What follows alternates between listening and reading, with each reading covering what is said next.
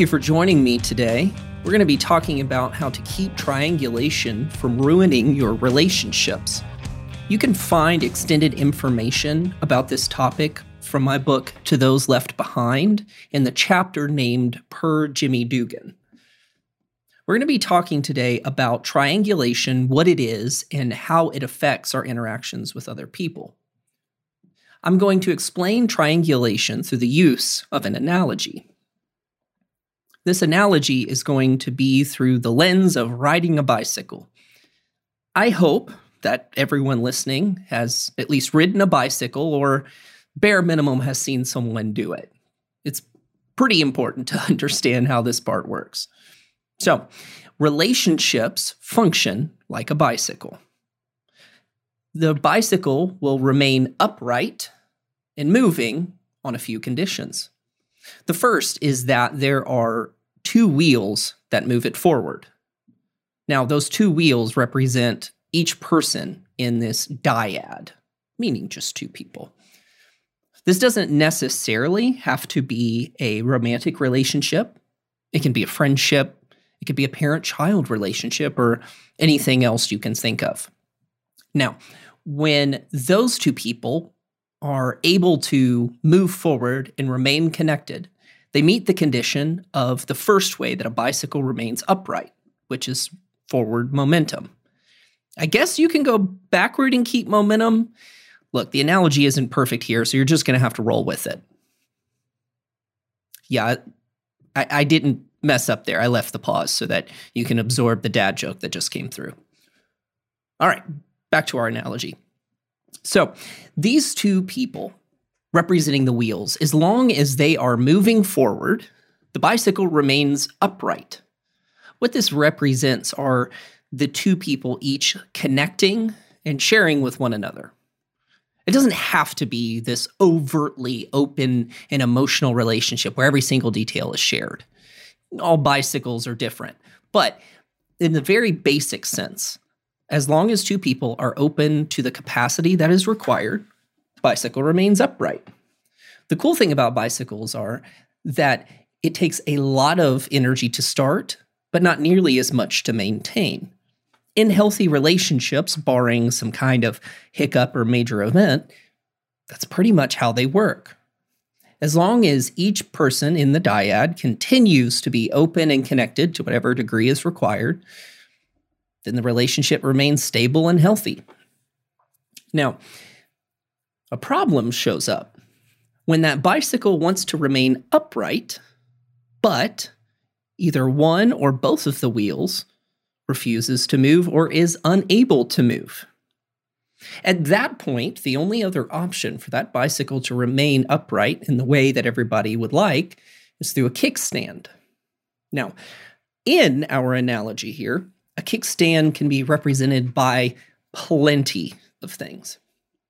My favorite example um, of kickstands comes from a very common interaction that we find in families. In parenting children, it's very common for triangles to appear. When each parent struggles with some form of connection or interaction, it can be common to use a child to balance things out. How do I know this? Well, two of my favorite examples that I've written in my book as well are this horrible, wonderful show called Toddlers and Tiaras. And if you have been blessed in not watching it, I do not recommend that you ruin your conception of humanity, but also travel baseball. So let me explain. In the show Toddlers and Tiaras, I'll give you a basic premise. It's adults paying $5,000 for a dress and outfit, spending $500 on travel for a $50 prize pool for their four year old. It is child pageantry at its finest and most odd. You can see a triangulation or the bicycle on a kickstand in this scenario where the parents seem to have some sort of strife or distance, as it's seen throughout all the interviews, and the child is the focus of the family unit, even to the chagrin of possibly siblings. And so, in almost every case that I have seen in my terribly miserable time and wonderful time watching this show, it becomes very apparent that there's broken relationships that are attempting to be soothed by focusing on a child. Now, this is incredibly important to understand as children come off of their parents. They they grow and thrive on the information that's given to them. However, that's for another podcast at another time. You also see this sort of triangulation between parents and children in travel baseball. Now, not against travel baseball. Used to play a little bit of baseball.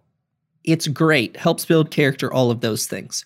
However, if you have not seen a travel baseball game, pretty much any sports event will do when it comes to children. Now, this is incredibly apparent when it comes to travel baseball and around the middle high school range. You can see triangulation on full display when parents of a child lose their entire religion, they lose their entire sense of self on whether or not their child plays. I mean, heaven forbid their child get benched or the parents become unhinged and start screaming at a coach. In the same way that I watched those TV shows about child pageantry, there's the exact same assumption here, where one or both of those wheels of the bicycle are refusing or unable to move, and so there's a kickstand needed in order for everyone to remain upright. From there, we can start to understand how these relationships develop. Let's take this triangulation into something that is actually useful, because triangulation isn't always bad. That kickstand that I've been talking about the interesting thing is is whenever that kickstand is present, the relationship is stable and together. But outside of important, meaningful relationships, kickstands might actually be necessary and incredibly useful. An easy example of a kickstand being useful is when I go through the drive through to get coffee. Now, the cashier and I only have a relationship because of the kickstand? Do I really want to have a deep, intimate connection with the cashier in the coffee drive through? No, because I'm not awake to the world before 9 a.m. and I get coffee way before then. So even if I wanted to, I wouldn't be able to have a meaningful conversation or relationship with anybody you can see this in all kinds of other areas where we only have relationship because of something else. All these kind of casual interactions are like that. Quite honestly, many of our relationships exist through triangulation and they are perfectly healthy. Let's say that we see someone we know but don't really desire a relationship with, whether it's through some sort of social setting or it's through somebody's kids knowing each other. We don't have the capacity to have deep, intimate relationships with everyone we meet, and so triangulation can be quite useful and very self protective. Let's move this over into couple relationships, and we can see how this bicycle analogy can become incredibly useful. I mentioned before that the kickstand is incredibly obvious in children when parents don't resolve their own issues, that when they don't handle their stuff. That kickstand, however, can be pretty much anything, especially when it comes to couple relationships. So let's reimagine this bicycle. We have two people, they have each wheel, and for some reason, one or both are unable or unwilling to move. That kickstand can exist in things like a job. When two people cannot connect with one another, one goes to work, the other one complains about work. It can also exist in the form of things like social media. When two partners cannot connect, one posts and one complains about the posting. Now, is that necessarily a bad thing? No we can call out behaviors we don't like. That's perfectly healthy. The problem comes when those types of conversations are the only way, or the vast majority of our conversations are focused around those kickstands. The problem isn't that those kickstands are necessarily present, or we could imagine them being there, or even our desire to argue or be concerned about them. The issue arises when those kickstands, that triangle, is the only way we know how to connect to someone.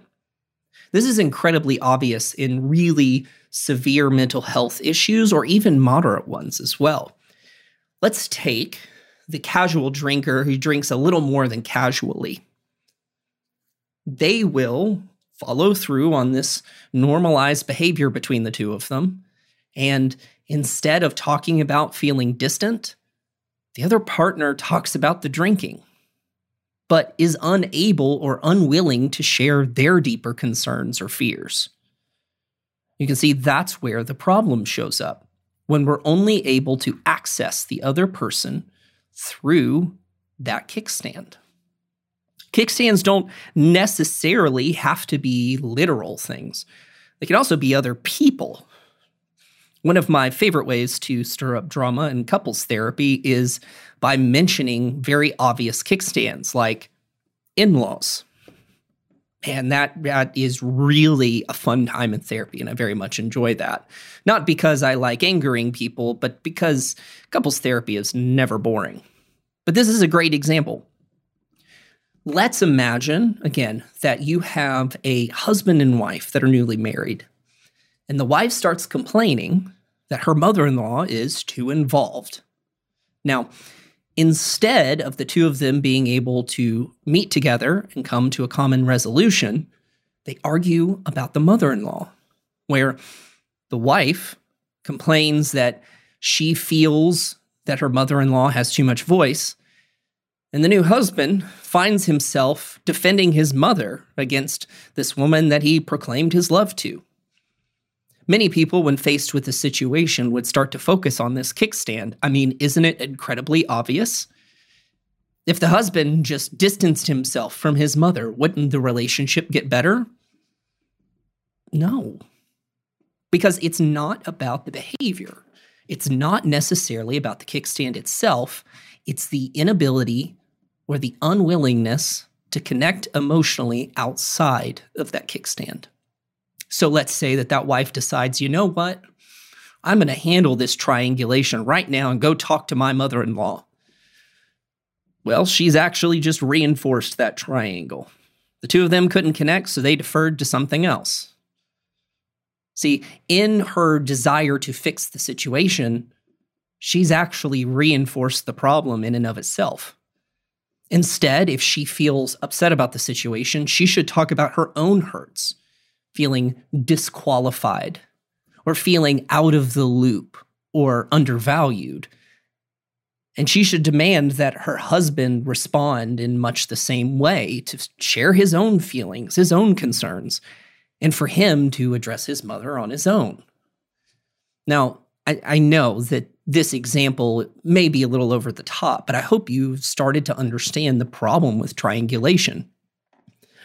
One of the other ways that is incredibly, incredibly sad and funny to see through media is through a TV show that has since been discontinued or canceled. I'm not quite sure. But if you've ever had the pleasure and displeasure of watching the TV show Cheaters, you will see triangulation in action. Because something interesting happens in this show. One partner assumes that the other one is cheating on them, hence the title Cheaters.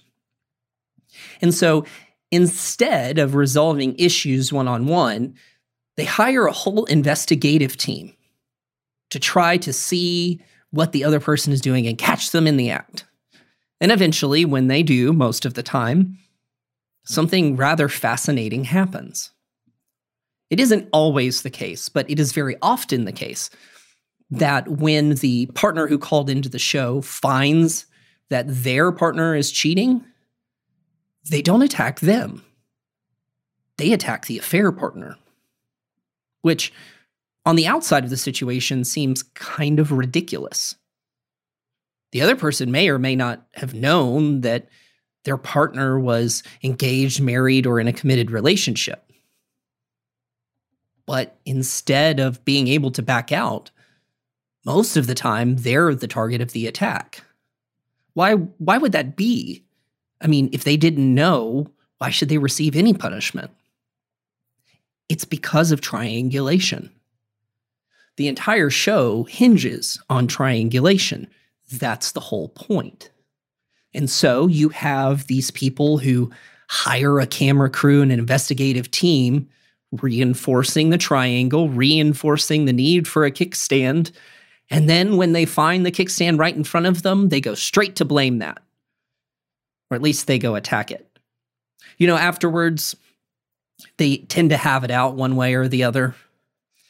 But there's one thing that's almost universally common, which is where they say, How could you or why would you do this to me? Which initially sounds very vulnerable. But the problem is, they're still triangulating, talking about another person. I want to step out of all of these examples because I don't want to spend an entire episode just explaining all of the TV shows that made me laugh and cringe at the same time. But these kinds of ideas are important to be able to step back and look at because they help us understand in a caricature in a way that becomes a little more malleable in our own lives. While we might not have a camera crew, while we might not have a child who is financially invested in pageantry, we do have our own issues with our own partners and family members. How would you know? Think about the types of conversations that you have with the people you care about. What is it that you think about when you're with them, around them, or even just thinking about them with distance between the two of you? Is there a common thread? Are there topics? Are there things? Are there people that you most likely speak about? Now, with my friends in my life, it's not that I call them up every day and say, hey, man, I really care about you and I love you. And no, that's not the case. But if it came down to it and there was a check that needed to happen, it's pretty free flowing and appreciation and care for one another is there. But if you find yourself in a relationship where there is strain or contention, what is it that you argue about? Chances are it's not about your real feelings. It's not about your deepest needs or hurts or fears. It's often about something else. And when we engage with someone else within a triangle, chances are we don't engage those same things with the other person.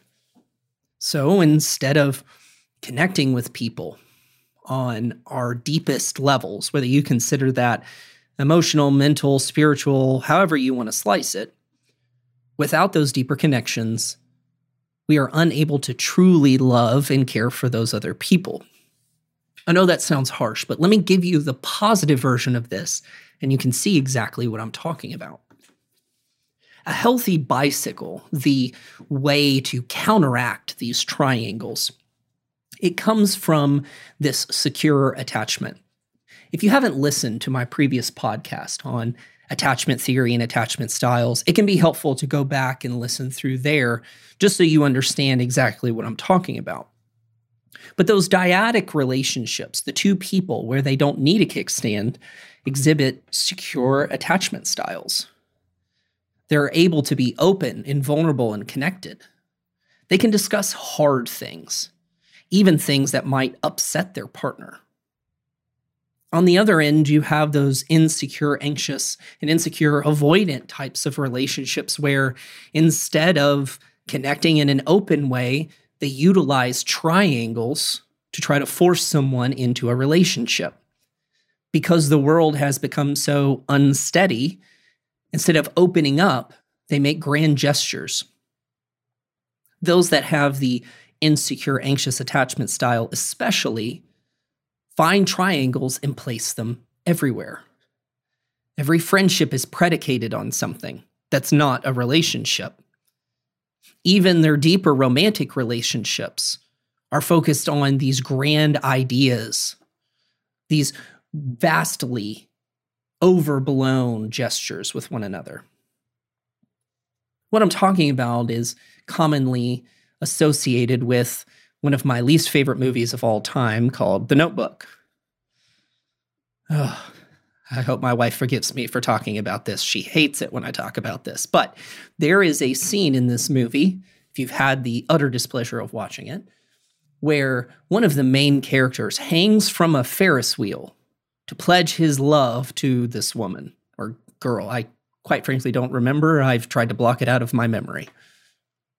And so instead of openly sharing and having a conversation, God forbid, he has to defer to a grand gesture where instead of feeling vulnerable and connected, their emotions just feel heightened which is not the same thing. Just because you feel a grand way about someone doesn't mean you've achieved vulnerability. It just means that your heart rate has increased. And without a continual understanding of healthy relationships and secure attachment, people tend to confuse the two. Without an understanding and an experience in dyadic relationships, people assume that heightened emotions means love. And it doesn't. It means intensity. And intensity is not the same thing as love. Promposals, which have been one of the weirdest things for me to see as an adult. Promposals, if you don't know, are the things that, oh, wow, I'm going to show my age here. The things that the kids are doing where you can't just ask someone to prom anymore. It has to be some grand gesture. Da da da da. It's a triangle two people don't have the conversation and you need something else to handle or mitigate the relationship or the dynamic. Now, does there need to be some gesture, pomp, or circumstance? Sure. But it has certainly grown in intensity over the years. So, we've outlined how this can go astray, and I've given you a little bit of insight on how it turns positive. I'll give you a little bit more of that. In therapy, when I work with couples, not a lot of our interactions have to do with me refereeing. I quite frankly don't care who's right and who's wrong. Outside of something like physical aggression or anything within those types of categories related to that, I don't care who's right. I don't care who's wrong. I care about the relationship and the needs that are underlying. And so, for the vast majority of time spent in couples therapy, it's more about connecting with one another, starting with the emotions that someone's feeling. And if they don't know the emotions they're feeling, even in the moment of therapy, chances are if they are unaware of the emotions they're feeling in therapy, they are definitely not aware of the emotions they are experiencing in the heat of an argument. And so in therapy, I start to get couples to engage on this emotional level and share where they're coming from.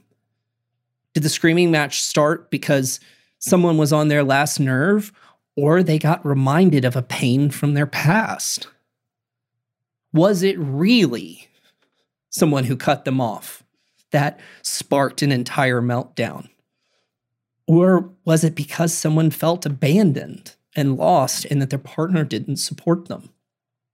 You see, this is why these dyads are so important because over time in couples therapy, people argue less, people cry more, they smile more, they're more engaged and emotionally present. That's the really cool thing about dyadic relationships is when you can get to the bottom of things, you cry together. You laugh together. Here are some cornerstones that are important, at least from what I've seen in couples therapy. One is an openness to what you are experiencing and what the other person is experiencing. Feelings are valid to a degree. The emotions themselves are valid. How you interpret them can be up for debate. The next thing is vulnerability. This is an allowance to be hurt. You can't be vulnerable with someone and also force their hand. That's not vulnerability, that's manipulation. And so, if you are unable to sit still and let someone give their honest opinion, you're not in a healthy dyadic relationship. There's a triangle. And there might be good reason for it, but it's a triangle nonetheless. The last cornerstone that I see in couples therapy is a continual discussion of feelings and hurts. Sometimes someone irritates us. Totally get that. But over time, truly healthy and connected dyadic relationships will share if they're hurt. They'll share their feelings if it's necessary or it pops up. And from there, that bicycle doesn't require significant force to keep moving, it requires maintenance. And let's say a hill pops up. The bicycle still has momentum and it might take a little extra effort, but chances are, once you hit that plateau or it goes back downhill, you're back to maintenance again. To kind of close this up for everybody, I'll give you some last thoughts. Triangles are everywhere. Sometimes they're useful, sometimes they're not. We can see triangles all around us with our children, with our friends, with our partners. And we need to be careful because we can't break down every triangle or we'll have no emotion left for anyone. But for those that matter, for those that are integral to our understanding of ourselves and the world, we have to take time to slow down and recognize whether we are putting up a kickstand or putting up that part of the triangle that balances us out, whether they are or whether we're even aware of it. If you are, take some time to think of what you're feeling, what you're thinking, what they might be feeling or thinking, and be willing to share it. See if things start to change over time as you become more honest with one another. Thank you for joining me today. I hope this information was useful to you. If you feel the need, you can share this podcast with other people, leave something in the tip jar, or just consider it for yourself. I hope it was useful to you and can help you navigate your relationships in a more effective way.